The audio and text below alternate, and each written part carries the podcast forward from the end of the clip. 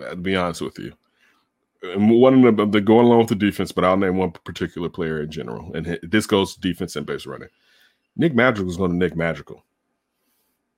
I mean, right yeah, now the sample, the sample size says that he's going to have an issue slightly defensively. He's better. He's definitely above average at second, but when it comes to base running, which he's supposed to be above above average, he's suspect.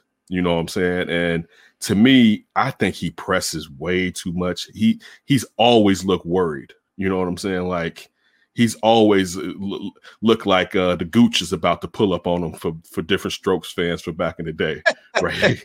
you know, uh, it just he he does, man. And it, to me, he's, he always presses, and there's going to be guys w- within this this this this core team that aren't the guys uh, that we think they were going to be. And I mean, he looks like one of the candidates.